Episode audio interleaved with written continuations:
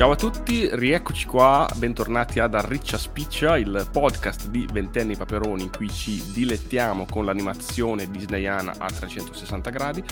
Oggi puntata speciale, anzi specialissima, eh, ma prima di introdurvi, anzi uno spoiler, diciamo solo si va in gita in montagna trullallà, questo è lo spoiler per la puntata. Non diciamo altro per ora perché prima devo andare a presentarvi la nostra squadra di stasera, squadra che vince non si cambia, quindi stasera c'è un quartetto d'archi. Io sono Stefano Buzzotta, con me questa sera Ginevra Emilia Carrero Meglio. Ciao a tutti ragazzi, bentrovati. Mattia Del Core. Ciao a tutti e pronti per andare in gita in montagna, ma anche in altre, come dire, in altri percorsi che oggi abbiamo pronti per voi e dulcis in fundo uno dei più grandi pensatori della contemporaneità, Antonio Glide Manno. eh, buonasera ragazzi soprattutto eh, armatevi di qualsiasi strumento avete a mano per affrontare le peripezie di questa giornata o serata peripezie che saranno limacciose talvolta, perché oggi cosa facciamo? Oggi faccio un piccolissimo cappello, io poi lascio la parola ai miei, ai miei sodali. Ehm, ci prendiamo una piccola pausa sul, del, del, nostro cammino dei, della grande storia dei classici Disney, perché abbiamo chiuso la prima fase, la, la Golden Age, i primi cinque classici che vanno da Biancaneve a Bambi. E quindi ci guardiamo indietro, guardiamo a questi anni che vanno dal 37 al 41 ed effettivamente vediamo che accanto alla grande avventura dei lungometraggi Walt con il suo staff non ha mai smesso di produrre il primo grande amore cinematografico che sono i cortometraggi cortometraggi che Walt iniziò a produrre insomma già dagli anni 20 con i primi esperimenti, con l'Ellis Comedies, con Oswald e poi con Topolino e tutti gli altri. Oggi guarderemo proprio a questi anni, agli anni della Golden Age e abbiamo fatto per voi un lavoro di selezione. Abbiamo scelto due eh, cortometraggi ciascuno, uno molto bello, uno decisamente poco bello, quindi un top e un flop, diciamo così. Quindi sono otto totali. Faremo un viaggio attraverso questi cortometraggi e vi racconteremo un po' perché ci piacciono, perché non ci piacciono, perché sono importanti, perché non lo sono e addentellati vari. Allora, essenzialmente eh, la composizione di questo podcast sarà in realtà abbastanza lineare, ossia che ognuno di noi ha proposto un suo cortometraggio top e uno flop prodotto appunto in quegli anni che ha citato Stefano, nella Golden Age, e essenzialmente poi abbiamo constatato che in questi top e flop c'erano alcuni più top di altri e alcuni più flop di altri, quindi abbiamo ricostruito una classifica più o meno univoca per tutti quanti i partecipanti diciamo in questa, di, di questa puntata e andremo a raccontarveli a parlarne. Quindi partendo dal quarto più brutto diciamo che abbiamo visto poi eh, per poi approdare al quarto più bello terzo più brutto terzo più bello e via così fino ad arrivare alla monnezza suprema e al capolavoro supremo possiamo dire di, questo, di questa golden age quindi partiamo subito dalla medaglia di legno della pattumiera, possiamo dire, che è stato scelto, è stato proposto da eh, Antonio Glideman. Quindi lascerei a lui la parola per introdurre appunto questa, eh, questo primo tassello del nostro podcast. Allora, Bon Travel o Un problema d'ossi, così come è stato tradotto in italiano, è un cortometraggio del 1940 come ben scopriremo in realtà, come scopriremo dai prossimi corti, alcuni di noi non hanno molto in simpatia Pluto come protagonista dei corti di animazione. Tra questi naturalmente io che ho scelto questo corto è un problema d'ossi è il primo grande eh, cortometraggio con protagonista Pluto. C'era stato un altro in precedenza nel quale Pluto ha dei cuccioli, ma con questo si cominciano a delineare bene le te- tematiche, le dinamiche di Pluto nei suoi corti. C'è anche una, una particolare melodia che fa da intro e che in genere accompagnerà il simpatico cagnolino di Topolino, almeno simpatico per alcuni, meno simpatico per altri pensavo fosse peggiore di quello che ricordavo in realtà perché guardandolo il cortometraggio si divide in due grandi fasi la prima sezione che è quella più moscia quella che, quella che effettivamente lo uh, può inserire in questa nostra personale flop vede Pluto uh, sottrarre un osso, un grosso osso al suo vicino Butch. Questa è la prima apparizione del rivale di Pluto, il bulldog grigio, che successivamente verrà caratterizzato da due volte sopracciglia e, e che cercherà quindi di vendicarsi de, di questo furto compiuto da Pluto. Uh, Pluto ruba l'osso poiché viene a sua volta uh, de- derubato, viene, il suo cibo viene mangiato dagli uccellini e quindi decide per rifarsi di, in maniera piuttosto ingenua di sottrarre l'osso a Butch. C'è una sequenza che dura parecchi minuti, una sequenza piuttosto noiosa a mio, a mio parere, però nella seconda parte della storia eh, vediamo Pluto rifugiarsi eh, da, mentre Butch lo, ricon- eh, lo, lo insegue, rifugiarsi in un parco divertimenti. Qui la scena diventa molto più interessante, più dinamica, eh, l'ambiente, la scenografia è più ricca e soprattutto dopo essere scappato dal tunnel dell'amore, Pluto si rifugia in un labirinto di specchi. Questa parte credo che sia la migliore del corto in cui si vedono appunto dei, delle sperimentazioni, dei, delle alzate di ingegno particolare nel vedere rimodulare le immagini di Pluto che pian piano assume le forme più strane eh, o addirittura delle forme di animali e questa parte effettivamente è divertente ma stranamente non ha nulla a che fare in realtà con, con Baci e con la trama principale è semplicemente Pluto che si specchia in, questi, in queste superfici riflettenti finché non trova un modo per sfruttare a suo vantaggio questa situazione per spaventare Butch e riappropriarsi dell'osso. In realtà non era suo, ma che aveva in maniera malandrina sottratto al suo vicino. Alla fine Butch non fa altro che cercare di riprendersi ciò che era suo. Ma va bene, Pluto è Pluto, quindi lo comprendiamo per com'è. Quindi in realtà la, il corto non brilla per per sagacia o per chissà quale sviluppo eccezionale, però la parte nel labirinto è molto interessante e soprattutto è firmato questo corto da dei grandi autori. Innanzitutto le regie di Jack Kinney e soprattutto la trama, il soggetto è di Karl Barks una delle sue prime produzioni. E questa, questo corto lo ispirò per la sua prima storia a fumetti che riguardò proprio Pluto. Si, si parla di Pluto salva la nave del 1942. Da lì a poco Karl Barks si dedicherà ai paperi. Da qui quindi possiamo dire che questo flop in realtà non è un completo flop, ma è l'inizio di qualcosa di molto più grande, molto di più variegato. Non so i miei compagni cosa pensano di questo corto, cedo loro la parola. Allora, sì, devo dire che per, la, mi sa che forse non l'avevo mai visto questo corto.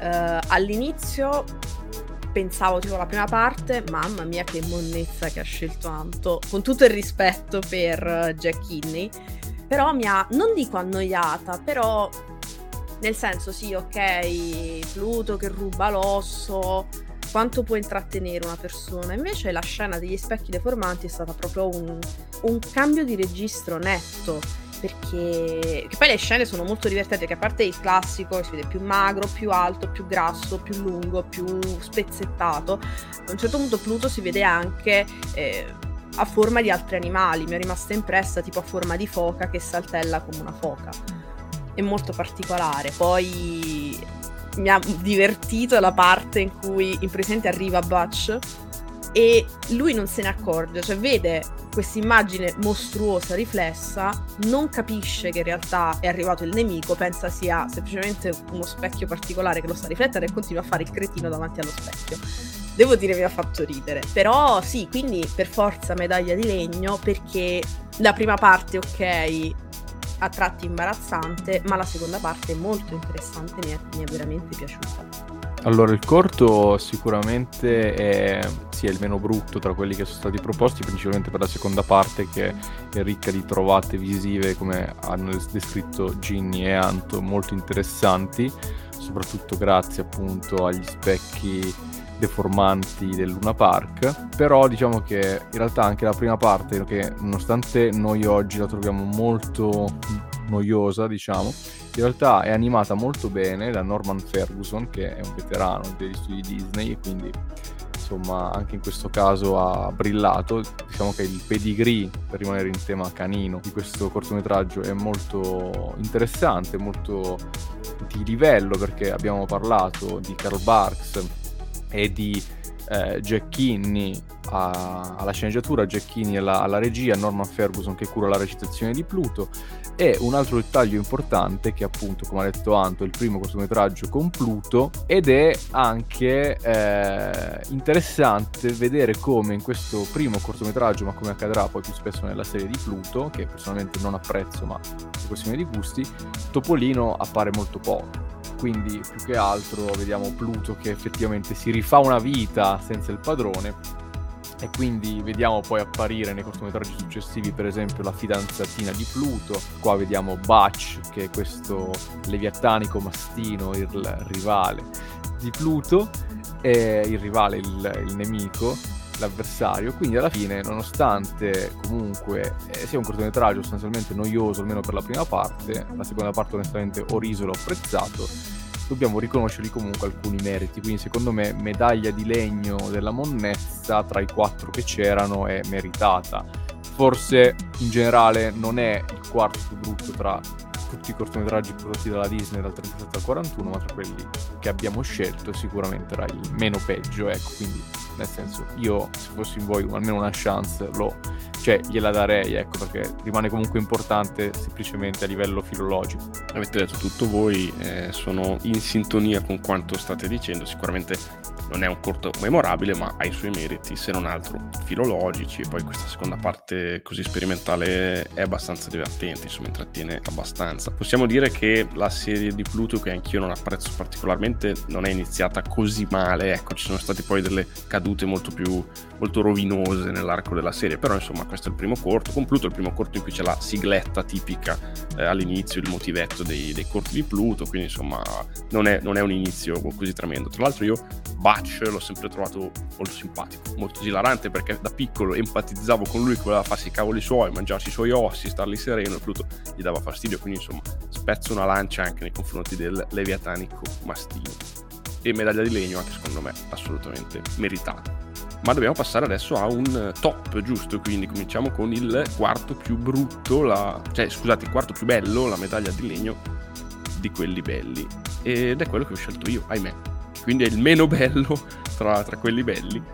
E, quindi, beh, insomma, lo introduco già che ci sono, è Costruttori di eh, barche, in originale si intitola Boat Builders, quindi traduzione letterale, ed è del 1938. Personalmente l'ho scelto in realtà perché lo amavo molto quando ero piccolo e rivedendolo, ahimè, l'ho apprezzato perché sono legato, ma non è sicuramente al livello di, di, tanti altri corti grandiosi del periodo, quindi non posso esimermi dal riconoscere questa medaglia di legno meritata. Costruttori di barche appunto del 38 c'è Giacchini anche qui che in realtà non firma la regia ma ha scritto la storia, la regia invece è di Ben Sharpstein. E cosa, cosa racconta il corto in pochissime, in pochissime parole? Ci sono Topolino, Pippo e Paperino, quindi il, il magico trio che eh, vanno all'Ikea, no l'Ikea non esiste ancora, però insomma eh, si procurano una, una, scatola in cui c'è una barca da montare e non una barchetta ma un vero e proprio transatlantico, una nave più che una barca, ecco. E i tre passeranno questi sette minuti del corto a costruire la barca in maniera abbastanza esilarante, insomma fai da te e per arrivare poi alla fine a eh, distruggerla di fatto nel momento esatto del varo. Minnie colpirà con una bottiglia la barca costruita eh, dai tre che si distruggerà prima ancora di iniziare il suo, il suo cammino. Eh, mi piaceva da piccolo perché fondamentalmente vedevo la, la, la, la, bellezza del fai da te, che poi non è mai stata la mia passione, però mi esaltava vedere tutti i pezzi che andavano al, al posto giusto. Topolino dice eh, basta mettere insieme tutti i pezzi, questa era una frase che eh, riecheggia nella mia memoria di infante e mi piaceva vedere come tutti i pezzi andassero al loro posto e come ognuno dei tre personaggi si scontrasse con eh, i suoi limiti. Quindi c'era Paperino che eh, veniva sballottato dal timone, c'era Pippo che si innamorava di quella che poi era la polena, la scena di Pippo che si innamora mi piaceva molto ridere e poi c'era quell'ironia che ho eh, apprezzato un pochino più da grandicello nei confronti della società americana del tempo, che è una società che inizia a costruire eh, i prodotti eh, in questo modo, che insomma il, la vena consumista della società americana della fine degli anni 30 eh, è in qualche modo presente in questo corto. Quindi ecco, ci sono affezionato e mi, mi piaceva. Peraltro alla fine del corto si vedono anche Tip e Tap in, in un cameo quando, quando, c'è il varo della nave, non si vedono da tantissimo tempo all'interno dei, dei corti dal 34, se non erro, da un corto in bianco e nero ancora addirittura. Personalmente sono legato a questo corto, ammetto che non, sia, non, è, non è grandioso, però mi piace, non so se a voi piace o se vi fa schifo. Allora io faccio mia colpa e ammetto di non averlo mai visto prima. Cioè, conoscevo Pulitore di Orologi, che era un altro corto eccellente, e su questa falsa riga abbiamo anche eh, Costruttori di Barche. Eh, Preferisco quello però per dire la verità. Però anche questo è molto simpatico perché invece di osservare gli ingranaggi, guardare la composizione interna degli orologi, vediamo come si costruisce una nave, una costruzione del tutto fantastica. Però lo trovo molto sfizioso, molto divertente vedere tutti gli oggetti che si incastrano, che si smontano, che si aprono e si chiudono, e si chiudono. anche nel finale che si accartoccia tutto quanto, secondo me visivamente è d'impatto, cioè è molto carino. Eh, la parte di Paperino mentre cerca di verniciare eh, lo scafo della nave, cerca di verniciare eh, la prua, lo trovo molto divertente, ma soprattutto secondo me la parte migliore è quella con, con Pippo, che scambia la polena per una bella ragazza e quindi lì si dà il via ad alcune gag molto divertenti, alcuni, alcuni scambi sono esilaranti, quella parte trovo piuttosto divertente. Quindi secondo me è un quarto posto meritato, un quarto molto carino, anche se non eccellente come gli altri che seguiranno. Quindi ascoltateci con attenzione. Ma forse tra il pubblico, tra l'altro, non, c'è, non ci sono anche Clarabelle e Orazio. Sì, Magari sì, me... sono dietro a Minnie mentre lei sì. Tra l'altro battezza la... la nave Queen Minnie e la battezza malissimo. Infatti la questione del varo delle navi è sempre piena di suggestioni e superstizioni, perché sì, cioè se non col- la bottiglia se non si rompe al primo colpo sono cazzi amari per la, per la nave. Infatti Minnie alla prima botta non ci riesce, alla seconda la rompe, ma rompe anche la nave che finisce in mille pezzi. E questa tradizione del varo della nave è, è, molto radicata, la bottiglia che si deve rompere è molto radicata nella, ogni volta che si inaugura, insomma, che si battezza una nave nuova, anche perché i precedenti di bottiglie che non si sono rotte eh, sono illustri. Nello specifico, nel 1912, ehm, al momento del varo del Titanic, la bottiglia non si ruppe. Quindi a quel punto ogni volta quando si tratta di fare il varo sono tutti un poco in ansia. E tra l'altro eh, drammaticamente anche con la Costa Concordia è successo che al momento di, della, della, del lancio della bottiglia la bottiglia non si ruppe. Quindi ove mai vi capitasse di dover battezzare una nave fate attenzione alla bottiglia tra l'altro c'è una eh. scena molto famosa nel cinema italiano appunto che riguarda il varo di una nave con Fantozzi, non so se ricordate, la contessa Cervelloni Mazzanti viene dal mare. Mi pare che non riesca a rompere la, la bottiglia, quindi è una cosa molto curiosa anche questa. Sì, sì, anche lì disastro, mi sa. È un corto che mi piaceva moltissimo quando ero piccola, eh, Re del corto palesemente Pippo, che è anche quello penso sia uno di quelli che fa più cose divertenti perché Topolino tanto quanto si monta un po' la nave, però più che altro quello che fa è, è dare l'assist a Paperino per lo sketch della, del timone che non riesce a verniciare la parte bassa, non ho idea di come si chiami. Però il vero re del corto è Pippo con la polena, il grande marpione che ci prova in tutti i modi con sta sirena e ne resta tremendamente affascinato. Effettivamente è una bella statua a me piaceva tantissimo quando ero piccola, era non il mio preferito, il mio preferito deve ancora arrivare, però lo vedevo sempre con, con molto entusiasmo.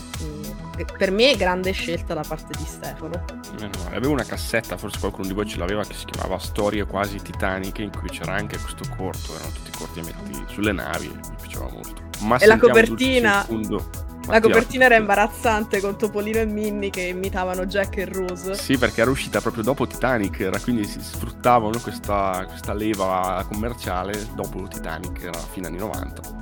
Io ci rimasi malissimo perché ero convinta sì. che avrei trovato una parodia di Titanic, uh, tema Topolino, Pippo, Paperino, eh, Minnie, eccetera, eccetera. Costruttore di barche. Costruttore... Che, vabbè, cioè, lungi da me lamentarmi, però, però ecco, la me degli anni 90 si aspettava anche una parodia. Ma suppongo di dover dire anche io due parole su questo corto e... Supponi bene saranno veramente due parole, visto che appunto l'ultimo che parla purtroppo ha ben poco da dire. A me piaceva, come avete già osservato, però mi piaceva particolarmente la parte in cui Pippo tenta di approcciare la polena della nave, eh, non rendendosi conto che si trattava di una signorina di legno sia metaforicamente che fisicamente, la, la insegue e si innamora effettivamente di questa sirena di legno è senza dubbio il punto più esilarante del, del, cortometraggio, ma anche perché ci rivela un aspetto psicologico di Pippo, cioè in realtà tanti aspetti psicologici di Pippo, dall'ingenuità alla sensibilità quasi infantile che si esprime anche in questo amore eh, senza compromessi per una polena di legno e, e, che lui non capisce di essere tale. Secondo me quindi cioè, Pippo in questo periodo qua ha vissuto forse la sua il suo miglior uh, momento in animazione questo cortometraggio secondo me ne è la prova. Comunque in generale tutti i cortometraggi col trio sono sempre una bellezza possiamo dirlo da vedere da gustare. Ma in realtà anche tipo le poche storie che fanno in cui c'è il trio classico di Pippo, Topolino e Paperino sono sempre una gioia per gli occhi. Una volta archiviata la medaglia di legno uh, per uh, Boat Builders, andrei subito a parlare invece della medaglia eh, di bronzo eh, fecale, ossia quello che ho scelto io, eh, Beach Picnic, ossia picnic sulla spiaggia, che eh, personalmente sono fiero di aver, eh, come dire, scongelato e proposto questa torta di merda, possiamo dire, perché effettivamente il corso è bruttissimo veramente brutto, eh, noioso, eh, inutile sostanzialmente. Allora vede nella pratica Pluto e Paperino organizzare, indovinate un po', un picnic sulla spiaggia. In questo picnic sulla spiaggia ci sono delle gag eh, puerili, eh, infantili, eh, in cui c'è Paperino che gonfia una sorta di aborto simil orso, no non è un orso, è un tipo un cavallo, non so, Dino, non so, è, un, è una merda di, di, gomma gonfiabile in cui si diverte a dar fastidio a Pluto, ne seguono un, insomma delle gag slapstick che vorrebbero far ridere ma purtroppo fanno, fanno veramente piangere purtroppo, nonostante, cioè allora partiamo dal presupposto che in questo cortometraggio non c'è eh, Karl Barks a come dire, contribuire alla sceneggiatura e secondo me si vede. Stiamo parlando di un corto del 39 eh, diretto da Clyde Geronimi e la storia per l'appunto non viene scritta da Karl Barks che invece era stato, come dire, eh, contributore di tutti i cortometraggi con Paperino fino a quel momento. In generale a me i cortometraggi con, con Pluto e Paperino mi fanno strano quando non mi fanno cagare come in questo caso, eh, in questo caso mi fanno entrambe le cose e eh, essenzialmente quindi nonostante il cortometraggio sia veramente noioso secondo me eh, c'è un momento un po' più interessante in cui vediamo una, dire, una colonia di formiche che sono eh, caratterizzate come se fossero dei pelle rossa che vanno effettivamente a depredare tutto il picnic ma insomma era sequenza che dura poco ed è mediamente carina. Purtroppo si esaurisce subito e poi eh, questa cosa qui apre a un'intera scena in, cui Pluto ha a che fare con della carta moschicida che peraltro è ripresa pari pari, ma proprio eh, con le animazioni riciclate, di un cortometraggio del 34 dal nome Playful Pluto. Quindi, insomma, sono limitati semplicemente a riciclare le animazioni già bellissime del già citato Norman Ferguson, che in effetti possiamo dire è la parte tecnicamente meglio riuscita di questo cortometraggio. Ecco, poi non so cosa ne pensate voi, ma per me, cioè a me annoiava da piccolo e oggi eh, riguardarlo eh, è stato veramente pessimo. È proprio brutto. È una, una coppia insolita che non funziona, almeno qui non funziona per niente. Se Pluto da solo non ci piace, ormai abbiamo svelato insomma, le carte, Pluto con Paperino qua non funziona proprio. Paradossalmente la scena riciclata eh, è forse la cosa migliore del corto, proprio perché si intuisce insomma, che c'è uno stile diverso di animazione, che anche Pluto era un personaggio diverso, comunque era passato qualche anno e anche i disegni erano cambiati, quindi insomma è mal contestualizzata perché non aggiunge granché eh, e anzi rovina quanto di bello portava con sé questa, questa sequenza. In generale è un corto proprio noioso, si può dire che non succede niente, che succedono cose ridicole. C'è una prima parte, prima delle formiche, in cui veramente ci si chiede dove sia il divertimento. Insomma, non riuscito, soprattutto se messo a confronto, appunto, come diceva Mattia, con i corti del periodo, che eh, alcuni erano veramente dei capolavori. L'assenza di Karl si è fatta sicuramente sentire. Anche per me è assolutamente brutto. Io personalmente confermo quanto detto da voi. Ho trovato quel corto un corto inutile. In pratica tu, tu lo guardi, lo spettatore lo guardi, dice va bene, ma, ma quindi eh, la parte con il salvagente è una parte bizzarra, se non grottesca, quando appunto questo, questo sorta di salvagente, questo gommone a forma di, di cavallo, una sorta di cavallo stilizzato, insegue il povero Pluto, ma uno pensa cosa sto guardando? cioè, solo la scena con le formiche l'ho trovata un minimo più interessante, ma alla fine questo è un corto ampiamente dimenticabile leggermente fastidioso, almeno per i miei gusti.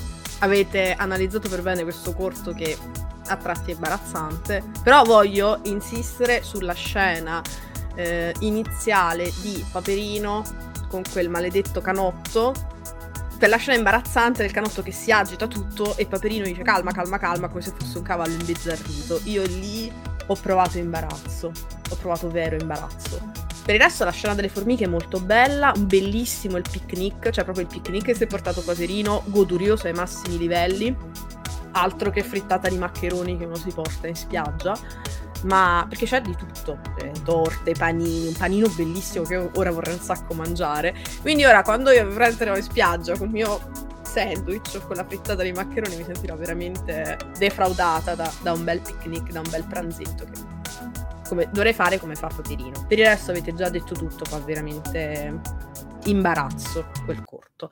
Ma adesso ehm, direi di passare al corrispettivo di podio, quindi al terzo posto, medaglia di bronzo, un corto molto bello, e in realtà c'è stata una discussione. Un ampio dibattito. Esatto, Io prima. non sono d'accordo per... come è andato a finire il dibattito, però. e niente, Mattia, ci vuoi parlare di, questo, di questa medaglia di bronzo?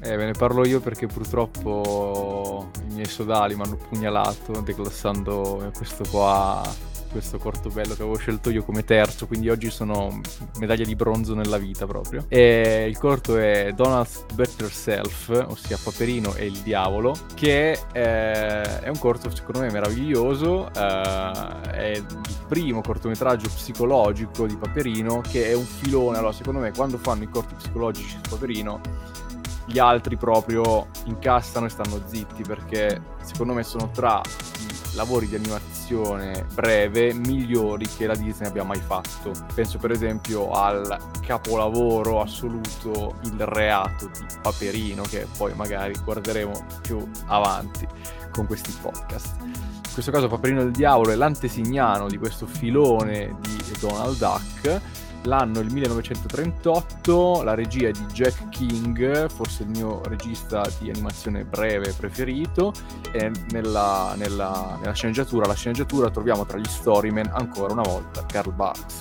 E quindi, quindi insomma sappiamo che eh, la situazione è garantita ed è portata a casa. Cosa succede in questo cortometraggio? Allora, c'è Paperino che si risveglia in una cameretta, possiamo dire, abbiamo per esempio alcuni poster uh, di figure che presumibilmente sono i suoi idoli, guardiamo per esempio eh, la locandina di un film western, la, la, locandina di un pugile che si sta esibendo in città, probabilmente non lo sappiamo, alcuni giocattoli, un tris disegnato sulla parete, insomma sembra quasi che Paperino, che tra l'altro è appena nato, si può dire perché nel 38 Paperino aveva 4 anni di vita, sia un uh, giovinetto, sia un adolescente. Infatti Paperino in questo corso deve andare a scuola, deve andare a scuola, si sveglia e appaiono, anzi non è che appaiono perché non è corretto, ma proprio Paperino si sdoppia nella sua parte buona, che ha le sue fattezze angeliche, e nella sua parte, diciamo, cattiva, nella sua parte un po'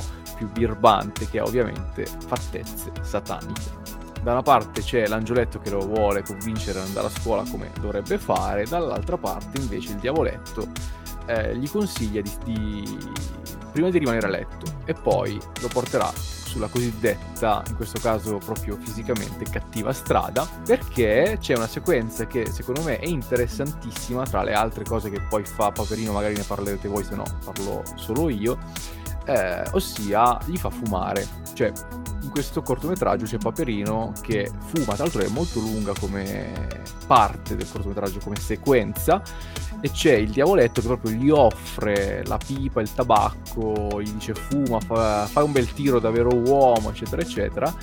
E secondo me questa parte qua è super strong, cioè nel senso, secondo me è una roba, che, cioè proprio una dinamica sociale senza tempo, cioè che succede tranquillamente ancora oggi, cioè penso che l'abbiamo visto tutti, nel senso tanta gente ha iniziato a fumare eh, proprio per questo, cioè magari per dimostrare di essere più adulti, più grandi, eccetera, c'erano eh, quelli che già fumavano, eccetera, che dicevano dai prof, un tiro di qua e di là, e secondo me questa scena qua è resa molto molto bene in questo cortometraggio che si dimostra quindi essere invecchiato più che bene eh, magari non vi dico come va, come va a finire, eh, magari lo farà qualcun altro, ma io ci tenevo a raccontare questa parte qui del, del fumo perché onestamente a riguardarlo a distanza di tempo mi ha colpito ancora più di quando ero bambino, perché magari l'ho rivisto avendo fatto diverse esperienze nella vita e quindi ho, ho, ho rivisto questo e l'ho, come dire, considerato come una, una testimonianza della maturità anche artistica, ma anche in generale, proprio maturità, consapevolezza eh, di questo cortometraggio, che secondo me è meraviglioso e forse si meritava una posizione in più, ma ne parleremo. Eh, non posso che condividere il pensiero di Mattia, tra l'altro credo che questa sia una delle prime volte, soprattutto a colori, in cui si vede lo sdoppiamento della personalità di un, di un protagonista di un corto e si inserisce in quel, in quel, filone di Donald che va ad analizzare anche dal punto di vista psicologico il carattere del, del personaggio. Non a caso uh, Donald è uno dei personaggi più amati e che riesce ad attrarre maggiormente le simpatie del pubblico perché è facile identificarsi in lui. E questo corto è nella chiara prova. Un corto molto gradevole credo che sia animato bene divertente, soprattutto tocca delle tematiche, come diceva Mattia, sono ancora molto attuali. Ci troviamo in un periodo nel quale ancora il fumo non era ostracizzato come oggi, non si conoscevano gli effetti collaterali del fumo, ma già si cominciava a capire che non fosse una pratica, diciamo, lodevole, soprattutto nelle, nelle fasce più giovanili, che, eh, in, che intraprendevano in, soprattutto per imitare i più grandi, per darsi un tono. Quindi quella scena è una scena molto interessante anche dal punto di vista sociologico, come diceva Giamattia. Ma secondo me anche la rappresentazione del bene, non so, dell'angioletto, è una buona rappresentazione perché è facile cadere nello stucchevole, nel noioso, andando a rappresentare la parte buona dell'essere umano. In questo caso invece ci troviamo di fronte a un paperino stranamente pacifico, un, un uh, paperino saggio, ma che quando messo alle strette anche, anche, il buono si incazza. Quindi la parte della tempesta di pugni me, mi ha ammazzato eh, quando si scaglia contro il diavolo per, per, vendicarsi. E quindi secondo me quella è una scena che mi ha, mi ha divertito molto.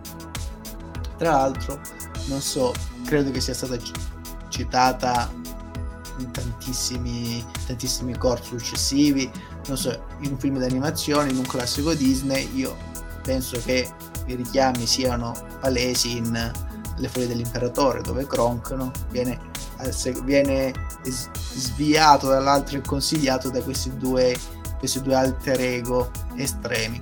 Ma in realtà questo, questo espediente narrativo, questo espediente anche grafico viene utilizzato spessissimo. Mi ricordo anche qualche corto di Pluto in cui si vede un Pluto malvagio e un Pluto buono, uno dei pochi corti di Pluto che mi piacevano, tra l'altro. Quindi, secondo me, è un buon terzo posto meritato, ma ancora abbiamo tanto altro da scoprire. No, vabbè, nel senso, sono d'accordo con quello che avete detto. Volevo solamente dire una cosa a livello estetico. Quanto è pelato Paperino nella, nel corto? È proprio, Mamma è mia, proprio è giovane. pelatissimo, è, È è proprio- glabro. Sì, cioè non ha niente, cioè la testa bello, sembra. è bello un- tondo, Molto possiamo carino. dire. Esatto. Cioè, a me il paperino tondo piace. È molto carino. È, È un proprio pelato. Italia. Ferriano, possiamo dire, che è molto paperino di Italia Ferro. Sì, puoi dirlo. Anche nel carattere, sai? Anche nel Ma- carattere, sì. Soprattutto nella versione angelica, è proprio pelatissimo. Cioè, fa impressione. È uno sbarbatello, è ancora giovane, Eh, quindi poi comincia a far crescere la chioma in maniera più, più bizzarra. Più ribelle. Più ribelle, esatto. No, è un corto molto molto bello, mi ha fatto proprio piacere vederlo, rivederlo, e, mm, perché è attuale, perché è interessante, perché è disegnato benissimo, perché Paperino è molto pelato, perché parla dell'adolescenza di tutti quanti noi, perché bene o male tante, quante volte abbiamo fatto, non necessariamente il fumo, proprio in generale, di cagate fatte per sembrare, perché ci, pensiamo, ci pensavamo i grandi, le abbiamo fatte tutte da adolescenti. E niente, questo. Cioè, secondo me è veramente un bel corto. L'unica cosa che volevo dire, Paperino è molto pelato. È super pelato. E com'è, eh, com'è, ehm, no, mo mi è venuto in mente eh, vedere un personaggio che fuma com'è, ehm, come si può dire, non anacronistico, però adesso sarebbe impensabile, cioè adesso i sigari vengono tolti e invece li vediamo paperino che mazza quanto fuma. Quindi è, ana- direi sì, quasi anacronistica come cosa. spiazzante. Io ho poco da fare se non aggiungermi alla pletora di complimenti che state riservando a questo corto che anch'io trovo molto bello. Per me è al terzo posto della nostra classifica e non al secondo proprio per un soffio e proprio per un motivo molto specifico che dopo andremo a, a vedere. Però assolutamente anche per me questo corto è nei gota dei migliori. Mi piace molto il paperino psicologico. Mattia ha citato il reato di Paperino, io cito il dilemma di Paperino, che è un altro corto di metà anni 40 meraviglioso, in cui Paperino è veramente esplorato in una maniera a cui purtroppo dopo questo Paperino e il diavolo per un po' i cortometraggi rinunceranno, perché poi si tornerà eh, alle gag slapstick eh, un po' fine a se stesse in molti corti, ai rapporti con animaletti un po' rompiscatole, insomma ci saranno una serie di corti di Paperino decisamente meno interessanti di questo che era un grande, che, che è un grande capostipite, no? il grande capostipite dei corti psicologici. Fa ridere, fa, ma fa anche riflettere, come dicono quelli bravi. No, beh, fa ridere, ma è sicuramente anche molto eh, complesso, pur nella sua brevità, pur nella sua semplicità. E come avete già detto voi, insomma, c'è una recitazione da parte dei personaggi in questo corto che è eccezionale. Ci sono delle movenze da parte del, del diavolo che si atteggia proprio da, da bullo, è anche proprio come si muove con le spalle larghe. C'è l'angelo invece con le mani eh, giunte che in maniera compita cerca di stradare Paperino. Insomma, c'è una recitazione dei personaggi che io trovo eccezionale. Alla fine però l'angelo si trasforma in un, eh, come dire, in un aereo giapponese, in un caccia giapponese della seconda guerra mondiale. È vero, hai ragione. C'è un grande finale fighting, effettivamente. Eh sì, Cioè, che, che- che nel finale in realtà c'è il diavolo che poi, dopo aver eh, bullizzato un po', aver fatto il, il galletto, si caga addosso. E c'è l'angelo che diventa John Cena praticamente. Fa Hai, hai ragione, hai ragione. Anzi, questa è una, una- una sequenza molto dinamica, molto bella, insomma. Bello, questo corto ci piace. Il bello è che si accanisce proprio, non è che si, si accontenta di sconfiggerlo, c'è proprio un accanimento, una vendetta incredibile. Mio ammazza, ce lo bombarda di pugni. Secondo me è una cosa eccezionale. È vero, sì, Ma- sì, sì, lo massacra. Ma è già tempo di tornare tra il fango nel limaccioso mondo del- dei flop e quindi vediamo la medaglia eh, di argento, attenzione, dei corti brutti e che è quello che ho scelto io. Il corto in questione si intitola Una talpa dispettosa, in eh, originale Cannon Caddy, è del 1941, cos'ha in comune con il corto che abbiamo visto nella precedente posizione dei flop? Il regista è sempre Clyde Geronimi, che evidentemente era un bravo uomo, ma... Eh, che salutiamo perché ci segue sempre. Salutiamo Clyde che eh, sicuramente si sarà fatto le ossa nel frattempo. Eh, Cunning Caddy o una talpa dispettosa in realtà non parla di una talpa, o meglio sì, quella che è stata per, tempo, per tanto tempo definita una talpa, ma ci tengo a ribadire che non è una talpa ma un citello. In, il nome eh, scientifico del citello è Spermophilus citellus ed è un, eh, un roditore della famiglia degli Ma seriamente si chiama Spermophilus? Spermophilus Perché si chiama Spermophilus? Cioè, a- apriamo, a- no, apriamo questa parentesi. Apriamo perché si chiama questa parentesi. Spermo? Eh, Cioè, so, perché ama, perché ama lo sperma. una ricerca. No, magari è perché figlia Spermophilus. molto, non lo so. ehm, No, non saprei io sinceramente. capire. No, adesso, adesso andiamo, andiamo Adesso a vado a fare una ricerca. Entro la fine del podcast scopriremo perché questa etimologia. Comunque, cosa fa questo Spermophilus citellus? Incontra Topolino e eh, Pluto che vanno a fare una partita a eh, golf. Eh, il corto si divide in due parti essenzialmente. Nella prima c'è Topolino che gioca a golf e interagisce con, con Pluto in maniera abbastanza antipatica. Topolino qua, ahimè, dobbiamo dirlo, è un personaggio abbastanza insopportabile. Ha anche una caratterizzazione fisica un po' strana con dei denti da roditore molto alla Jerry, insomma il classico topo, e, mm, e pensa solo a giocare a golf, mentre Pluto fa il suo caddy, letteralmente il suo cane in caddy. Nella seconda parte del corto invece Pluto interagisce solamente con il citello, Topolino di fatto sparisce sullo sfondo a giocare a golf e la- la- il corto diventa una sequela di gag mal riuscite tra il, il personaggio di Pluto e questo roditore. Roditore che peraltro è uno dei tanti del, del tempo, no? il periodo in cui vengono introdotti anche Chip e Chop.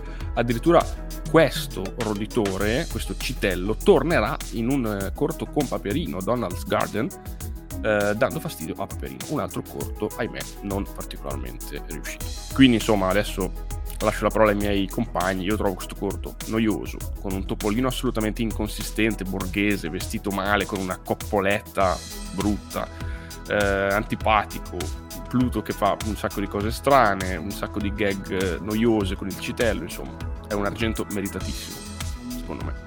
Beh, è pure abbastanza stronzetto con Pluto. Topolino, cioè lo maltratta, lo maltratta Ma- pesante, lo insulta, cioè violenze sugli animali. E incredibilmente alla fine, quando Pluto fa un macello che fa crollare una collinetta, si mette a ridere. Cioè, proprio ha le priorità sballate Topolino in questo corto.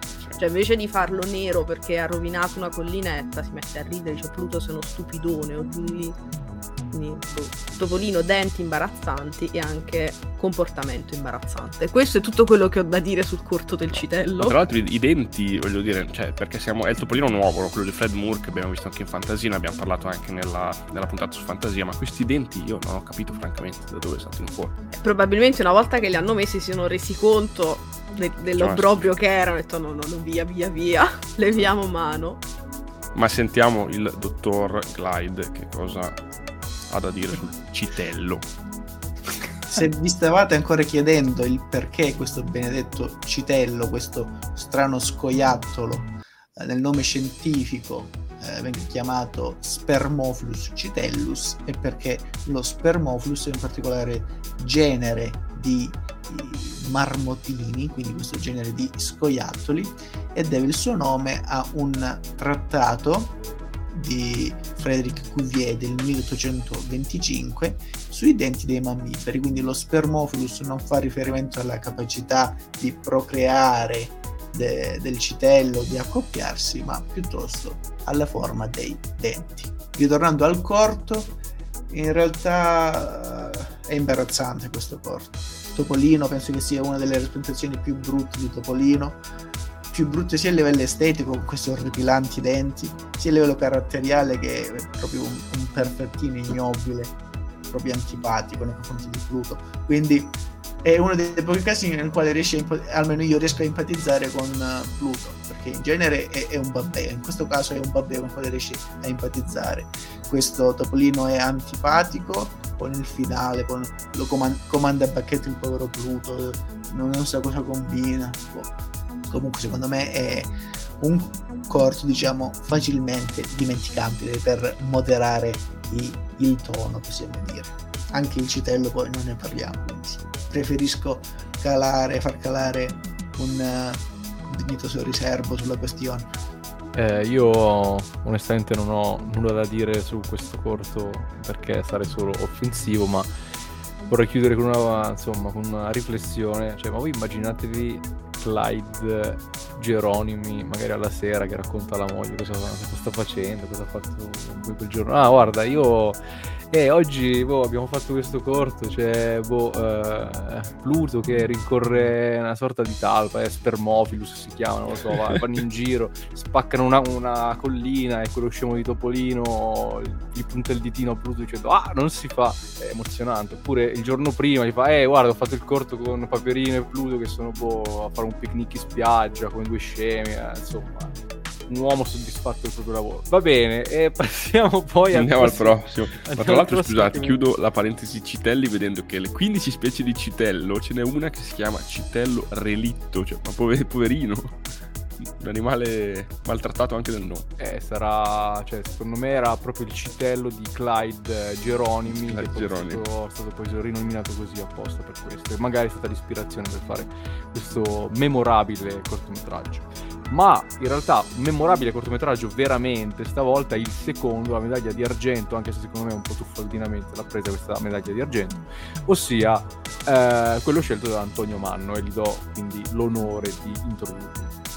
Allora adesso toccherà l'arduo compito ma in realtà non è fatto arduo perché le, lo, le, le doti e le qualità del corso sono ben note a tutti quanti parlerò e parleremo di Topolino e i fantasmi, chiamato anche Gli Scaccia Fantasmi del 1990, un po' titoli originali, L'Onnesam Ghost del 1937. Allora, io sono di parte, ma per me questo è un corto eccezionale. Tra i miei corti preferiti, se non il mio corto preferito.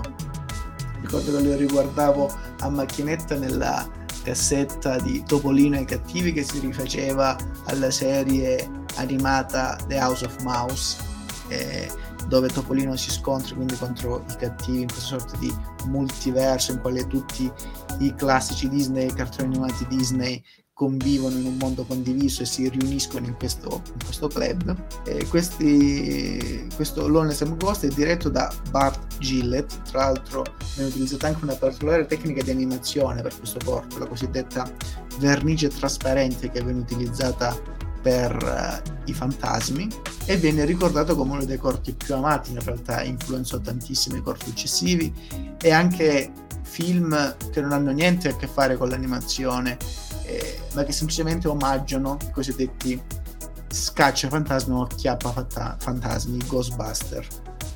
E infatti il film del 1984, Ghostbuster, omaggia uh, Lonesome Ghost, soprattutto una frase di Pippo.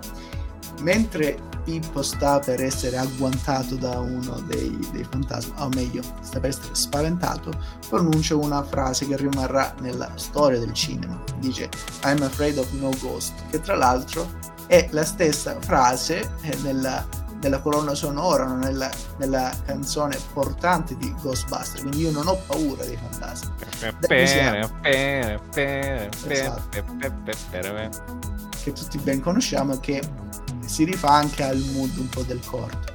Bene, ma ho parlato tanto di questo uh, Lonesome Ghost, di questo Topolino e Fantasmi, ma di cosa parla Topolino e Fantasmi? Allora, il corto si apre con una, con una scena bellissima, un'esterna, in cui si vede questa villa diroccata, questa uh, casa abbandonata in pieno inverno, il vento che fa sbattere queste persiane e sentiamo delle voci, dei lamenti, un ululato ed è qui la materializzazione di questi fantasmi. Questi fantasmi non sono dei fantasmi normali, sono dei fantasmi annoiati. E proprio perché sono annoiati e indolenti cercano nuove vittime perché hanno già spaventato tutti. Probabilmente gli stessi proprietari della casa si sono dileguati in fretta e furia, come vediamo dai resti eh, sulla tavola o addirittura delle porte, delle finestre.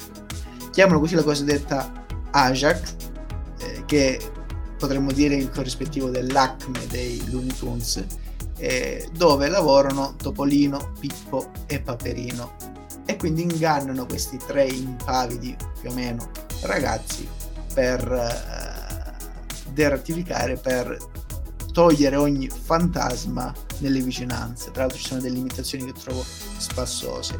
Da lì poi questi poveri tre ragazzi in maniera cioè l'entrata in scena dei tre eh, to, Topolino, Paperino e Pippo secondo me è magistrale con quella musichetta si fa cioè proprio la contrapposizione tra la furbizia indolente dei fantasmi e poi l'ingenuità di questi tre che vanno al rembaggio quindi stanno per fare qualcosa che non sanno neanche bene loro cosa, cosa possono fare o, o come possono agire. E da lì poi verranno separati come giusto che sia, ognuno prende il proprio cammino e si scontrerà ognuno con dei fantasmi, con delle gag che sono strepitose. Uno dei grandi punti di forza del, del corto, oltre all'ambientazione, è il fatto di dosare con maestria gli elementi da un lato creepy perché c'è un po' quell'elemento un po' di, di brivido, un elemento paranormale eh, dall'altro delle gag che sono molto divertenti ancora oggi almeno per me, degli elementi de- delle scene che vanno oltre la razionalità, che, vanno, che si servono con grande libertà, soprattutto di scherzi acquatici, per fare dei tranelli e per prendersi gioco delle, delle debolezze di ogni personaggio. No? Con Topolino i fantasmi giocano sulla sua razionalità, sul fatto che in realtà lui non può nulla contro i fantasmi, nonostante sia il più intelligente, nonostante sia il più posato, il più sveglio dei tre, non riesce proprio effettivamente ad avere la meglio. Con Paperini invece prende in giro la sua emotività, il suo istinto, cioè addirittura la scena in cui il fantasma piccolino, il capo, imita Paperino con la famosa scena dei pugni, a me mi ammazza, cioè è, è veramente incredibile. E infine con Pippo, cioè non c'è neanche bisogno di parlare, prende in giro l'ingenuità, il fatto che sia un po' vago di mente, cioè non è molto presente a se stesso. E la scena dello specchio, secondo me, è una in assoluto personalmente delle migliori in animazione. Cioè io sono estasiato guardando la scena dello specchio nel quale Pippo si riflette e vede invece del suo riflesso quello del fantasma che lo imita. Là c'è una mimica c'è delle gag c'è anche quell'elemento paranormal che trovo molto sfizioso. Tra l'altro se avete già seguito i nostri, i nostri podcast ho già detto che io proprio tutti i Nightmare Before Christmas che vi consiglio di recuperare. Io adoro quello spaventoso, quello grottesco che non è completamente spaventoso o grottesco, ma nel quale ci si, vengono inseriti degli elementi di, di, umorismo, di divertimento, di qualcosa di non banale. Quindi questo, questo corto non è un corto banale, il finale poi è anch'esso particolare, è un finale che è rimasto nella mente di tutti gli spettatori, ma dato che io ho già parlato abbondantemente, ho so- sovrastato gli altri, meglio cedere la parola con le mie scuse agli, agli altri presenti. Io non mi ricordo più che voce ha Ginevra. Vorrei parlare lei perché ah c'è anche Ginevra. C'è anche Ginevra sì sì sì non so se ti ricordavi ma aveva, aveva parlato circa un'ora fa di roba dell'altro bruttissima. È vero che, che, brutto ricordo che ho lasciato di me. Ehm, allora vabbè eh, il finale è meraviglioso con i fantasmi che si spaventano perché pensano di aver visto dei fantasmi, perché Paperino, Topolino e Pippo finiscono in questo insieme di farina, melassa, insomma, si impastricciano tutti quello che potrebbe essere serenamente il mio incubo mh, mm, escono come questi blob orripilanti e bianchi, i fantasmi li vedono e scappano. E tra l'altro, scena bellissima perché, come mi ha fatto notare Mattia l'altra volta, se non sbaglio era Mattia, mentre guardavamo il corto, um, il corto è ambientato d'inverno in modo tale da poter permettere alle persone di vedere i passi nella neve, um, i passi dei fantasmi nella neve mentre scappano. Poi l'ultima cosa che volevo dire, la mia scena preferita del corto è assolutamente una in cui c'è Paperino che, vabbè, insomma, se le dà di santa ragione con un fantasma e c'è quella gag della porta che si apre, c'è l'acqua, Paperino prova a inseguirlo e trova il pavimento, eh, tutta questa questo sketch bagnato di Paperino che si infonde sano sano a me personalmente è sempre piaciuta tantissimo.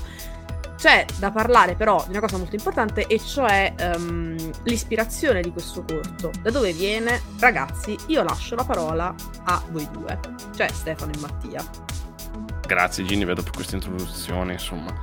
Eh, sì, allora, mh, mm, il corto effettivamente arriva un anno dopo Topolino nella Casa dei Fantasmi, che è una grandissima storia a strisce di, di Floyd Gottfredson e Ted Osborne, eh, che peraltro è l'ultima apparizione di eh, Paperino nel trio nei fumetti eh, Disney. Insomma, poi il trio avrà ancora gloria nella, nell'animazione, ma eh, a livello di fumetto questa è l'ultima grande apparizione del, del trio. Um, è una storia meravigliosa, una storia sicuramente eh, che deve molto al corto, anzi al contrario, scusate, il corto deve molto a questa storia, ma eh, c'è anche una storia successiva, una storia del 40 sempre del grande Floyd Gottfredson, stavolta in coppia mi sembra con Meryl DeMaris, che è Topolino e i topi d'albergo, in cui compaiono esattamente i fantasmi di, di questo corto. Quindi insomma eh, è un corto che ha lasciato tracce di sé non solo nella neve. Eh, personalmente lo amo molto, lo amo eh, proprio perché c'è il trio che personalmente mi, mi, evoca sempre grandi emozioni, come già dicevamo prima, e poi ho sempre apprezzato l'atmosfera cupa, cupissima che questo corto porta con sé. Dall'inizio alla fine c'è buio in questo corto, anche nelle scene d'interno eh, c'è una fuligine diffusa, una, una, nebbiolina scura che rende tutto eh, cupo e misterioso che mi ha sempre affascinato e anche un po' inquietato eh, molto. Lascio a Mattia il gran finale e poi dobbiamo passare ai primi posti, quindi insomma tenetevi forti. Allora, grazie Stefano per la parola. Eh, allora, eh, gli scacciafantasmi, eh, innanzitutto secondo me una delle cose più belle del cortometraggio è la title card che presenta il nostro trio, ossia Aldo, Giovanni e Giacomo, Pippo, Topolino e Paperino, che sono in silhouette eh, un po' spaesati, mentre dietro eh, ci sono praticamente delle ombre biancastre che formano quasi delle mani a volerli ghermire ed è una title card quasi simile a quelle, almeno me ricorda per vibes, quelle della serie animata di Batman degli anni 90 che vabbè, presentava già nelle appunto, schede introduttive, nelle grafiche introduttive, una qualità incredibile eh, nei cortometraggi Disney questo non era sempre vero, in questo caso assolutamente sì, bellissima, andatela a cercare se non ve la ricordate. Eh, per il resto, allora, a me questo cortometraggio piace tantissimo, è sicuramente memorabile anche perché i fantasmi, eh, a partire dal, dal design, dall'atteggiamento scherzoso, ma comunque abbastanza inquietante e molesto, hanno sicuramente fatto scuola, sono stati ripresi più avanti, mi ricordo anche un recente cortometraggio della serie di Topolino di Paul Radish in cui riappaiono per dire eh, e sicuramente ci sono dei momenti divertentissimi tra cui ancora una volta Pippo che quando è col trio insomma ruba un po' la scena a tutti quanti perché le sue disavventure un po' surreali fanno sempre veramente molto molto ridere tipo lo sketch di lui appunto che si guarda allo specchio con il fantasma è rimasto nella storia. Eh, credo forse ispirato a uno sketch similare di Groucho Marx. Vabbè, comunque, sicuramente molto divertente. Per il resto, eh, perché secondo me però non è un capolavoro assoluto perché io eh, ci faccio diciamo eh, quasi automaticamente il confronto con la storia fumetti di Floyd Gottfredson eh, e Ted Osborne e eh, diciamo che ovviamente per, per, motivi ovvi quella storia lì eh, vince dal punto di vista della trama, è più composita, è più ovviamente meglio sceneggiata, cioè più complessa, è più eh, interessante, più affine alle mie corde, quindi ci ho sempre fatto il confronto e questo cortometraggio, seppur bellissimo, per carità è riuscitissimo, mi è sempre sembrato un po' il fratellino scemotto di quella, di quella grande, grande, grande storia, per cui alla fine eh, me l'ha fatto un po' scendere questo cortometraggio, ma non è un demerito del cortometraggio, ma quanto un grande merito di quella storia memorabile. Per il resto, invece, eh, volevo citare un'altra cosa che si allaccia più o meno agli scacciafantasmi, ossia eh, una recente graphic novel francese, Horrific Land, eh, che eh, per certi versi riprende diciamo, le eh, ambientazioni di, di, questo cortometraggio e anche il, um, la introduzione, ossia troviamo eh, i tre che sono effettivamente titolari di un'agenzia di eh, investigazioni. Quindi nonostante poi la storia si evolva in maniera sensibilmente diversa, ossia eh, ci sono loro tre che devono trovare un gattino perduto in uh, questo parco di divertimenti horror, horrific land appunto, quindi i fantasmi fanno solamente dei cameo ma non c'entrano con la trama. Diciamo che l'inizio, l'incipit è similare, con loro tre appunto che sono tre poveri stronzi che hanno aperto questa agenzia e stanno per fallire, sostanzialmente. Però sicuramente quindi questo cortometraggio, eh, nonostante sia derivativo dalla, dalla, dalla storia fumetti, ha fatto sicuramente scuola. Ma adesso passiamo al gradino d'oro sia dal punto di vista marrone sia dal punto di vista effettivamente aureo. Ed e attenzione, qui. entrambi eh, sono i corti scelti dalla nostra donzella. Quindi, Ginny, a te la parola. Deliziaci prima con lo sterco e poi con la bellezza. Io, vera queen dello sterco, diciamo che ne ho scelto uno molto interessante ed è per questo che ho parlato poco perché in realtà i miei cavalli di battaglia non erano ancora arrivati. Abbiamo il grande ritorno di Clyde eh, Geronimi che eh, Ma seriamente, ancora lui? Te lo giuro. Ma non l'abbiamo fatto apposta. Eh, gi- ma infatti, quando l'hai detto prima, io ho sogghignato sotto i baffi perché pensavo, e non sapete cosa vi aspetta, perché sì, è lui di nuovo il regista del grandissimo corto. Mi immagino sua moglie, fuori. cioè, che, boh, che tornava a casa scazzato, diceva, mamma mia, mi hanno fatto fare ancora un corto di merda, non ne posso più.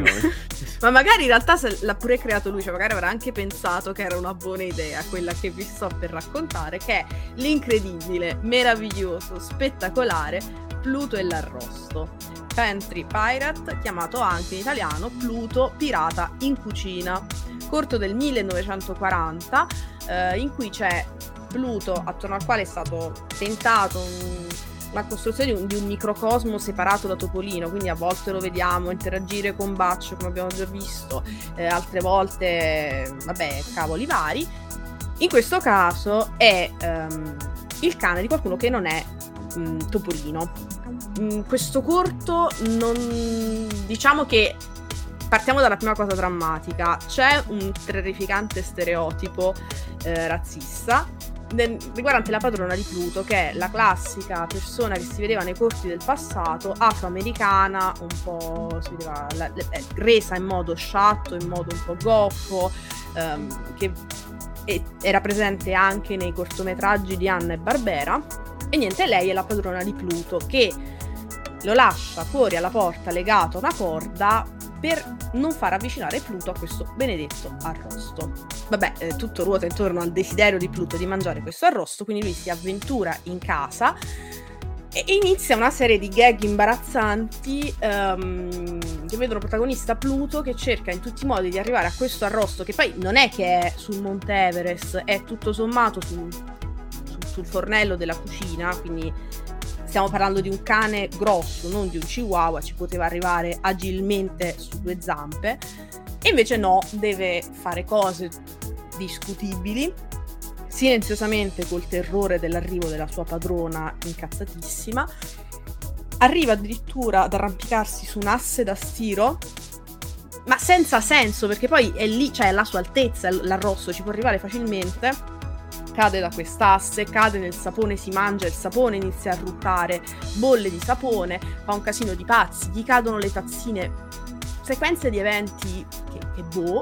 Al momento del crollo delle tazzine, la padrona si sveglia, si arrabbia, corre convinta di beccare il, il, furfante Pluto con le mani sull'arrosto, Pluto scappa, si rinfila il collare e, um, e si finge addormentato. La padrona arriva, si complimenta con Pluto per aver dormito, per aver fatto il bravo cane, lei si allontana, Pluto ride e rutta delle bolle di sapone.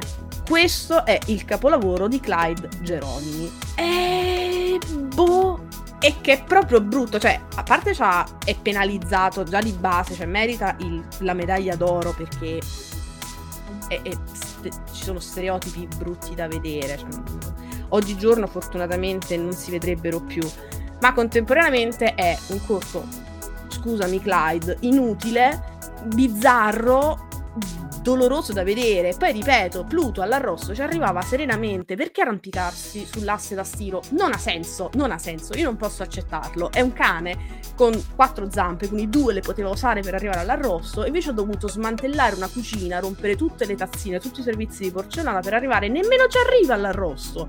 Quindi, boh, imbarazzante. Voi, voi che ne pensate? Terribile, è veramente il re della monnezza questo corto proprio brutto noioso, inutile. Più che altro queste gag sono proprio datate, cioè il bello secondo me dell'animazione Disney di questo periodo e anche dei periodi precedenti è che non invecchia mai, perché le gag sono fresche, sono belle, sono ben congegnate, sono ben animate, i personaggi recitano da, divinamente, eh, hanno un, un carattere. Cioè, la bellezza è che le cose belle sono veramente immortali, no? Le cose brutte però invecchiano il giorno dopo e questo in questi 60-70 anni, non so quanti sono, è invecchiato proprio male. C'è una noia mm, mortale, soprattutto perché per Pluto è una situazione un po' inconsueta trovarsi in una casa in questo periodo, no? vive molte avventure tra virgolette da, da cortile, no? con, eh, con Baccio abbiamo visto, oppure sulla spiaggia in giro con gli scoiattoli eccetera. Quindi trovarsi in una casa era teoricamente un espediente un po' nuovo, e miseramente fallito però, veramente un, un dramma. Quindi non aggiungerò altro, perché Ginny è già stata direi esaustiva su questo punto. Vorrei però, attenzione, anzi lo farò alla fine, lo farò alla fine. State con noi perché alla fine vorrei dire una cosa che non dico altro, non dico altro. Lascio la parola a voi su questo corto, non perdiamo il focus. Poi vediamo. In realtà io personalmente non ho molto da aggiungere a quanto avete detto perché avete già espresso molto bene il mio pensiero riguardante questo corto, che è un corto lungo, un corto inutile, almeno secondo il mio parere. Tre animati che vedono Pluto come protagonista intento a trovare roba da mangiare e poi a cercare di evitare le conseguenze disastrose di queste situazioni, io li trovo, li trovo noiosi. In questo caso anche il corto di per sé non ha un qualcosa che può salvarlo, può comunque renderlo interessante. C'è semplicemente un cane che cerca di raggiungere questa, questo benedetto pollo che poteva raggiungere tranquillamente, come già diceva Ginny. Sembrava Interstellar al contrario, no? dura 7 minuti, non so quanti 50 minuti dura, ma sembrano essere passati 7 ore da quando è iniziato quel benedetto corto. Più volte ho provato il desiderio di farmi del male per non osservare, per non guardare questo corto. diciamo che non è un granché per il mio gusto, cioè merita indubbiamente il primo posto tra le flop di questa, uh, di questa selezione. Ma a me a questo punto sorge un dubbio, cioè non capisco se Clyde eh, Geronimi avesse, non lo so, magari fosse andato a letto con la figlia di Disney, non lo so, magari quindi gli assegnavano per forse progetti di merda, oppure era lui che magari aveva un gusto di merda e quindi effettivamente finiva sempre a proporre, lavorare magari anche con gioia, magari boh, era entusiasta, ah, oggi ho fatto il corto con il citello, sono proprio forte, non lo so, vabbè, rimarremo col dubbio, immagino. Ma finalmente il top, la medaglia d'oro di questa sera, siamo arrivati dopo un'ora, quanto sarà? Un'oretta, al meglio che secondo noi, secondo quello che abbiamo visto, insomma, l'animazione Disney nei cortometraggi offre in questi 5 anni. Lascio a Ginevra ovviamente l'onore di introdurre un capolavoro. E capolavoro è la parola giusta, c'è poco da fare, è un corto spettacolare. Di che corto stiamo parlando? In realtà è stato spoilerato in anteprima perché Trullalla, si va in gita in montagna Trullalla, Stefano non l'aveva detto per caso. Vince la medaglia d'oro di questa serata top flop dei corti la roulotte di Topolino, come è giusto che sia. E non è che l'ho scelto io perché sono brava, in realtà eh, l'ho, l'ho, scelto io perché sono arrivata per prima, perché altri pure l'avrebbero eletto come corto preferito.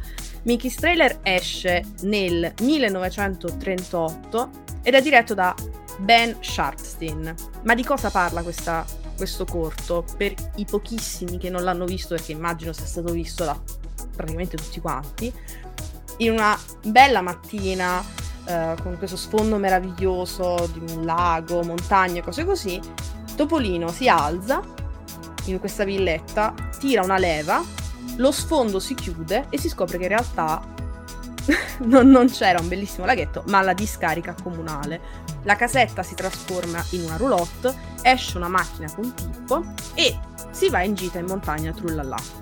Vanno a fare questa gita e inizia una serie di sketch strepitosi. Per esempio, Topolino a un certo punto si mette e vuole preparare la colazione. Quindi Pippo, per esempio, si avvicina alle mucche per far prendere il latte a Topolino, si avvicina alla cascata per fargli prendere l'acqua. E e tutto questo per la preparazione della colazione. Dov'è Paperino? Nel frattempo sta ancora dormendo allegramente. Quindi Topolino sveglia Paperino e lì inizia questo la magia di questa roulotte che da camera da letto diventa bagno con tanto di vasca, con tanto di acqua, con Paperino che si lava, con Paperino che canta, però poi la, la stanza può diventare anche una sala da pranzo, quindi tirando un'altra leva sparisce la vasca da bagno e Paperino si ritrova a tavola già un po' arrabbiato. Comunque finalmente è pronta la colazione, si possono mettere tutti e tre a tavola a mangiare, Topolino, Pippo e Paperino, e anche lì è la scena del melone, è la scena dei popcorn che finiscono nella, mm, della pannocchia che finisce nella presa elettrica e il rumore dei denti che mangiano la pannocchia che resta, penso, nell'immaginario di tutti quanti sono tutte scene che poi portano al, climax, al, al momento finale, al momento clou, e cioè la fatidica domanda, ma chi sta guidando la roulotte? E Pippo si rende conto, dice, ah sono io, poi ci pensa, oddio sono io, va verso la macchina, corre alla macchina alla guida, involontariamente sgancia la roulotte e lì iniziano le pene dell'inferno per Paperino e Topolino, perché questa roulotte inizia a rotolare, loro iniziano a pregare, rischiano di finire sotto a un treno due volte. Tra l'altro la scena del treno è meravigliosa, magari se dopo qualcuno la vuole analizzare. Comunque, fortunatamente, dopo questa rotolata suprema, la roulotte si riaggancia miracolosamente alla macchina e Pippo si, con- si, congratula con se stesso dicendo avete visto, ve l'avevo detto che vi avrei riportati tutti sani e salvi. Tra l'altro piccola chicca scoperta recentemente, la roulotte viene citata anche nel primissimo episodio di Ecco Pippo. Ecco Pippo comincia con Pippo che riceve una lettera con il suo diploma, decide di tornare a Spoonerville, la sua città natale, la telecamera va lontano e si vede effettivamente che lui vive in una roulotte con uno sfondo che eh, cittadino non proprio appagante, però sembra proprio la roulotte di, di Topolino, la roulotte del corto. Tra l'altro roulotte pazzesca perché qua la storia, tutti ci ricordiamo della borsa di Mary Poppins, eppure il vero eh, buco nero che contiene tutto, che contiene tre stanze con tanto di vasca da bagno con l'acqua dentro, è la roulotte. Cioè, secondo me, roulotte di Topolino, maggiore, maggiore, maggiore, la, la borsa di Mary Poppins. Mio pensiero.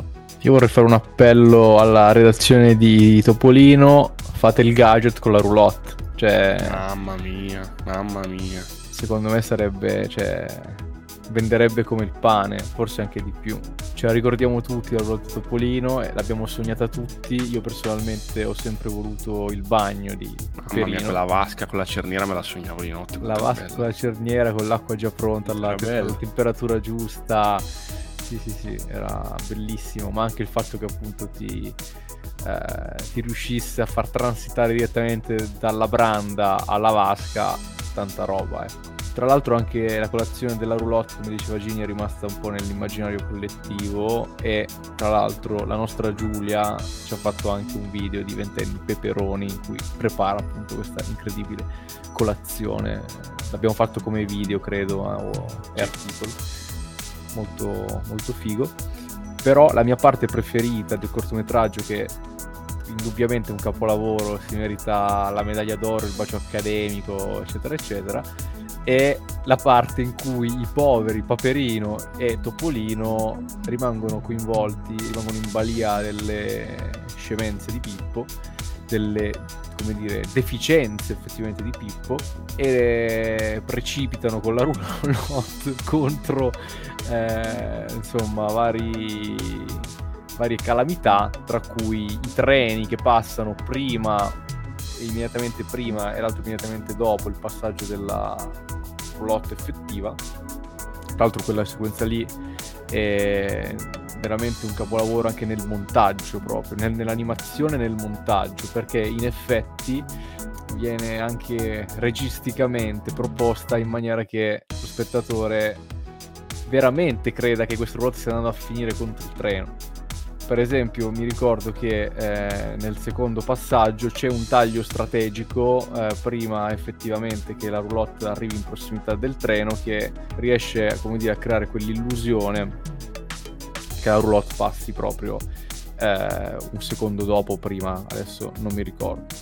Eh, quindi secondo me la roulotte Topolino in generale anche a livello tecnico è proprio realizzata bene eh, un altro, un'altra cosa che voglio, vorrei dire per poi tacermi è che a me ammazza come poche cose nella vita Paperino che prega.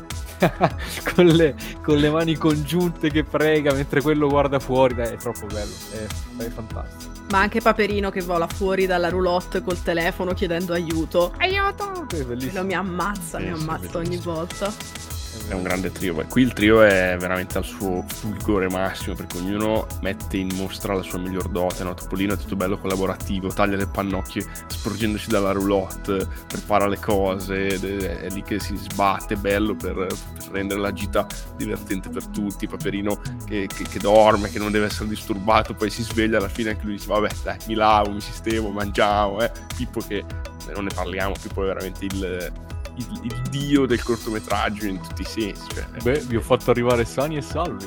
Io... Esatto, questa battuta con chi chiude è, è, fulminante, cioè veramente un cerchio, no? Questo corto è proprio un, un viaggio circolare che inizia e finisce bene con in mezzo delle peripezie clamorose. La, mm, la roulotte con gli ambienti che si alternano, che si incastrano l'un l'altro, è veramente uno spettacolo. Tra l'altro la borsa di Mary Poppins che citava Ginny prima è stata ideata da, da Bill Walsh eh, che, che, ha scritto, insomma, che ha adattato la sceneggiatura di Mary Poppins, che è il creatore di, di Eta Beta. Quindi, insomma, il gonnellino di Eta Beta e la borsa di Mary Poppins, che sono due luoghi effettivamente in cui si può trovare di tutto, due oggetti in cui si può trovare di tutto, hanno lo stesso autore. Forse questa è una curiosità che non è nota a tutti.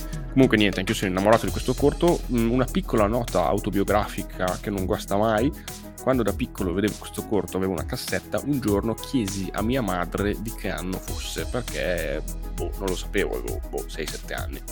E lei mi rispose che era di fine anni 30, nei primi anni 40 io rimasi folgorato. Rimasi folgorato perché da piccolo non avevo questa percezione temporale così profonda, per cui non collegavo queste produzioni disneyane a dei tempi che mi sembravano così lontani e rimasi folgorato e mi ricordo benissimo quel momento perché è il momento in cui ho intuito che c'era una storia, che c'era una storia lunghissima, quasi un secolo e che questi capolavori resistevano così bene alla prova del tempo proprio perché erano dei capolavori.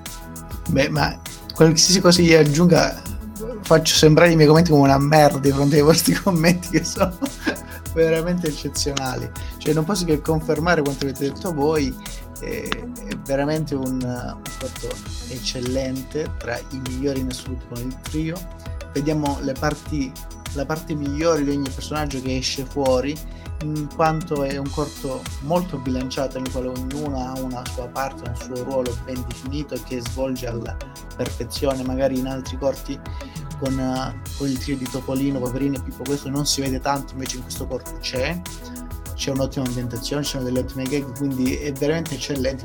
Il primo posto non può che andare alla roulotte di Topolino. Bene, ora che siamo giunti alla fine di questo tortuoso cammino in roulotte che ci ha portato su lidi indimenticabili e in eh, paludi abbastanza fangose, mi permetto di spezzare una lancia nei confronti del povero Clyde Geronimi, se non altro il protagonista negativo della puntata di oggi, perché innanzitutto era un nostro concittadino, era italiano, si chiamava Clito Geronimi, un nome un po' diciamo bislacco con dei rimandi peculiari, Clito Enrico Geronimi ed era di Chiavenna, un posto vicino a Sondrio che insomma qua ci sono due quote lombarde, quindi insomma un posto noto. Era che cazzo ci faceva il buon Clito? il buon Clito nasce a Chiavenna, coetaneo di, di Walt Disney eh, figlio di Nemesio Geronimi, quindi i nomi belli erano proprio un'abitudine di eh, famiglia, e giovanissimo va negli Stati Uniti dove eh, lavora eh, per la Hearst Studios prima e poi per Walt Disney. Attenzione perché Clyde Clito, anzi d'ora in poi lo chiameremo così, il buon Clito è il regista disneyano con più classici Disney all'attivo, tutti in co-regia, sapete che i classici Disney hanno tendenzialmente più registi, quello che ne ha girati o co-girati di più è Clito, che ne ha girati ben 10, ben 10, tra cui anche degli assoluti capolavori. Adesso nelle prossime puntate vedremo alcuni dei suoi, dei suoi film, ma anche insomma, ci porteremo fino agli anni 60, il buon Clito, che ha diretto, vi, volete gli spoiler o non li volete? Ditemi voi. Ormai Ma anche Spoileriamo. i classici che abbiamo già trattato. No, classici che abbiamo già trattato, no. Il primo classico che Clito dirigerà sarà I Tre Caballeros nel 1944, protagonista di una delle nostre prossime puntate. Ma attenzione perché qui Beh, abbiamo con Antonio... quel nome avrà girato la parte in cui vanno sul tappeto Eh, nella spiaggia. sì. cercare le chicas. Abbiamo qui Antonio Glidemanno, massimo estimatore della Bella Addormentata nel Bosco. Clito è stato corregista anche della Bella Addormentata nel Bosco, di Alice nel Paese delle Meraviglie, di Lily il Vagabondo, di Cenerentola, delle avventure di Ichabod e Mr. Toad. Abbiamo qua uno dei massimi Attenzione. estimatori, che è Mattia Dargen del Core, eh, anche di, di- di questo, di questo classico. La carica di Parco. 101. Insomma, personaggio assolutamente da il nostro fratello allora. Clito è il nostro fratello questa sera, quindi gli Eh, chiediamo sì, ufficialmente scusa. E meno male che si è messo a fare i, i classici e non mi ha lasciato Eh, stare i corti. corti. Eh. Ma quindi alla fine glieli imponevano i corti. Perché nel momento in cui tu hai un attimo più di libertà creativa, caccia le cose fatte bene. Evidentemente in quel periodo aveva fatto incazzare Eh, qualcuno. doveva pagare il mutuo, dai. Doveva pagare il mutuo. O doveva fare palestra, magari si è allenato con questi corti, poi dal 44. O lo volevano Palestra- finire. ah, avevo capito che do- cioè, doveva farla in maniera fisica. Cioè, ho detto, vabbè, mi mi sono iscritto in palestra, purtroppo c'ho No, doveva 200 allenare. euro al mese da pagare. No, vabbè, magari erano gli inizi, magari aveva fatto arrabbiare qualcuno e quindi gli davano la monnezza. Comunque è morto molto anziano nell'89, quindi insomma... Quello è il citello che porta tutti. Quindi chiudiamo salutando il buon Clito, e ringraziandolo tutto sommato, che ha permesso questa sera di parlare di metà dei corti di cui abbiamo parlato stasera, quindi grazie Eh Clito. sì, in effetti, in effetti sì. Io chiederei al nostro magari Antonio Glide, o meglio Clito, Manno, se ha, ha qualche commento riassuntivo da fare, magari il, il primo che può racchiudere insomma l'essenza di questa top e flop Golden Age. Beh, stasera ci siamo divertiti a fare una rapida panoramica dei corti Disney in questi anni cruciali per degli studi di Walt. Quindi è solo una, una rapida occhiata del grande lavoro, del mastodontico leviatanico lavoro che c'era dietro i corti, dei tantissimi corti che venivano sfornati ogni anno, e anche nel, nel più più piccolo, nel più modesto dei corti, in realtà possiamo anche in que- questa stessa lista che comunque non ha un carattere oggettivo e obiettivo, ma che riflette i gusti dei miei e degli altri miei compagni. C'è sicuramente molta più anima, molta più passione di quanto possiamo, possiamo immaginare, da, da quanto abbiamo fatto trasparire dalle nostre parole. Anche il più miserabile dei corti di, di questi anni in realtà ha una sua storia dietro, ha una sua formazione, ha un suo impatto nell'evoluzione degli studio. Quindi non so, magari scriveteci, fateci sapere se siete contrari o meno a questa lista. Sicuramente con le top è più facile andare incontro con eh, andare incontro ai gusti degli ascoltatori, con i flop invece un po' meno. Quindi non odiateci troppo se amate Pluto, anche noi amiamo gli animali, non tanto quando sono i protagonisti di corti, ma. Soprattutto in salmi o comunque in umido li amiamo gli animali. Il citello mai provato, ma animali non da compagnia, sottolineiamo. Vabbè, anche Eh, la compagnia. Quindi questa era una puntata speciale che abbracciava tutti i corti nati, sviluppati e pubblicati soprattutto nel periodo della Golden Age, quindi speriamo di replicare per il prossimo periodo, eh, che è quello dei, dei classici di guerra. E, e quindi eh, non posso che rimandare l'appuntamento al prossimo classico Disney dove avevamo l'ultimo classico Disney che avevamo affrontato era Bambi mentre il prossimo in questo caso cedo la parola a Mattia che ne sa molto più di me sui classici di guerra Beh, sarà Saludos Amigos. Ovviamente, il classico Saludos. più breve della storia, mi sembra con 47-45 Sì. minuti rotti, insomma, di minutaggio che apre una stagione che personalmente amo molto, cioè quella dei eh, film collettivi, dei package movie e appunto dell'epoca di guerra che va appunto da Saludos Amigos al per me incredibile le avventure di Ichabod e Mr. Toad comunque ne vedremo delle belle e per molti, secondo me, anche di nuove, magari impareranno a non parlare male dei film collettivi. Io vi ringrazio per averci ascoltato fino a qui, se non vi siete addormentati, se vi siete addormentati siete delle brutte persone perché vi siete persi la roulotte Topolino e vi rimando al prossimo podcast di Arriccia Spiccia. Ciao a tutti. Ciao a tutti ragazzi, al prossimo podcast con José Carioca. Ma quante cose belle, quante cose belle. Buonanotte o buona giornata. Ciao ragazzi, vi rimando al prossimo podcast, che tra l'altro sono emozionatissima per Saludos Amigos che mi piace un sacco. Um, vi saluto, spero vi sia piaciuta questa puntata. Mi raccomando, non dimenticatevi di metterci 5 stelline su Spotify e soprattutto ringraziamo Mino Sannino per il tappeto musicale di questa puntata. Che Grande Mino. E condividete il podcast se vi piace, ascoltatelo, fatelo ascoltare alle vostre nonne, alle vostre zie, ai vostri amanti, ai vostri cugini e soprattutto ai vostri cani che saranno interessati a sentire delle disavventure di Pluto. Beh, allora, buona serata e ricordate il, qual è la canzoncina da cantare quando si va in campagna a, a fare una bella gita, l'inno di tutti i ventenni paperoni. Si va in gita in montagna, trullala. Eh, Buonanotte. eh, eh.